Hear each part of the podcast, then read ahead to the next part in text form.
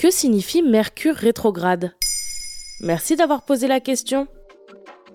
L'astrologie connaît un nouvel engouement ces dernières années, surtout auprès des jeunes générations. D'ailleurs, maintenant vous savez, a consacré un épisode à ce phénomène. Toujours est-il que vous entendez sans doute parler régulièrement d'astrologie dans la presse ou autour d'un verre avec vos amis. Vos collègues, neveux, cousins utilisent peut-être une terminologie spécifique, comme s'ils parlaient de la pluie et du beau temps. On la décrypte pour vous.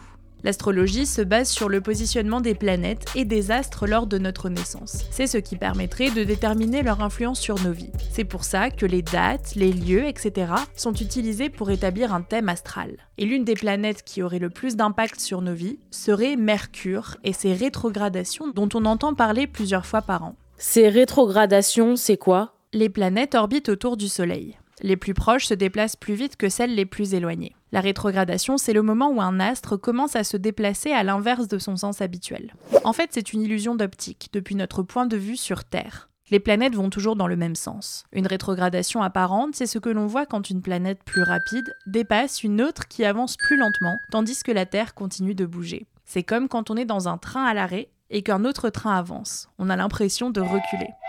Mercure est la planète à avoir des rétrogradations les plus fréquentes, car c'est la planète qui bouge le plus vite. Ça arrive trois ou quatre fois par an, et ça dure environ deux ou trois semaines. Mais pourquoi on s'y intéresse? Les Romains et Grecs antiques personnifiaient Mercure comme le dieu messager. En astrologie, on considère qu'elle dirige la communication, les déplacements, la pensée analytique, l'expression d'idées et la transmission et assimilation des informations. Quand Mercure rétrograde, les astrologues considèrent que ces domaines peuvent être perturbés, à des niveaux différents selon les signes. On dit Mercure rétrograde en balance ou en lion.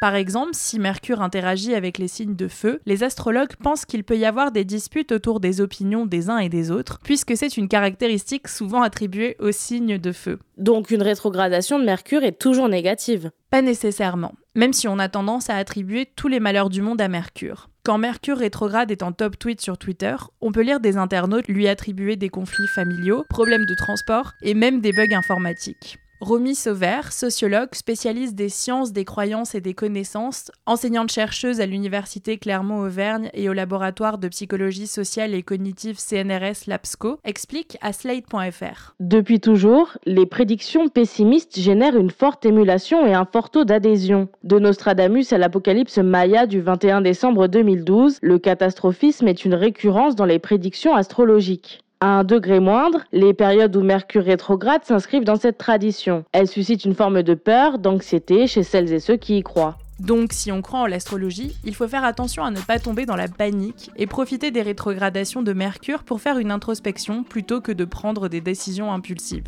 Bien sûr, il faut y recourir comme une béquille, comme la thérapie ou le sport, et non pas comme une grille de lecture absolue.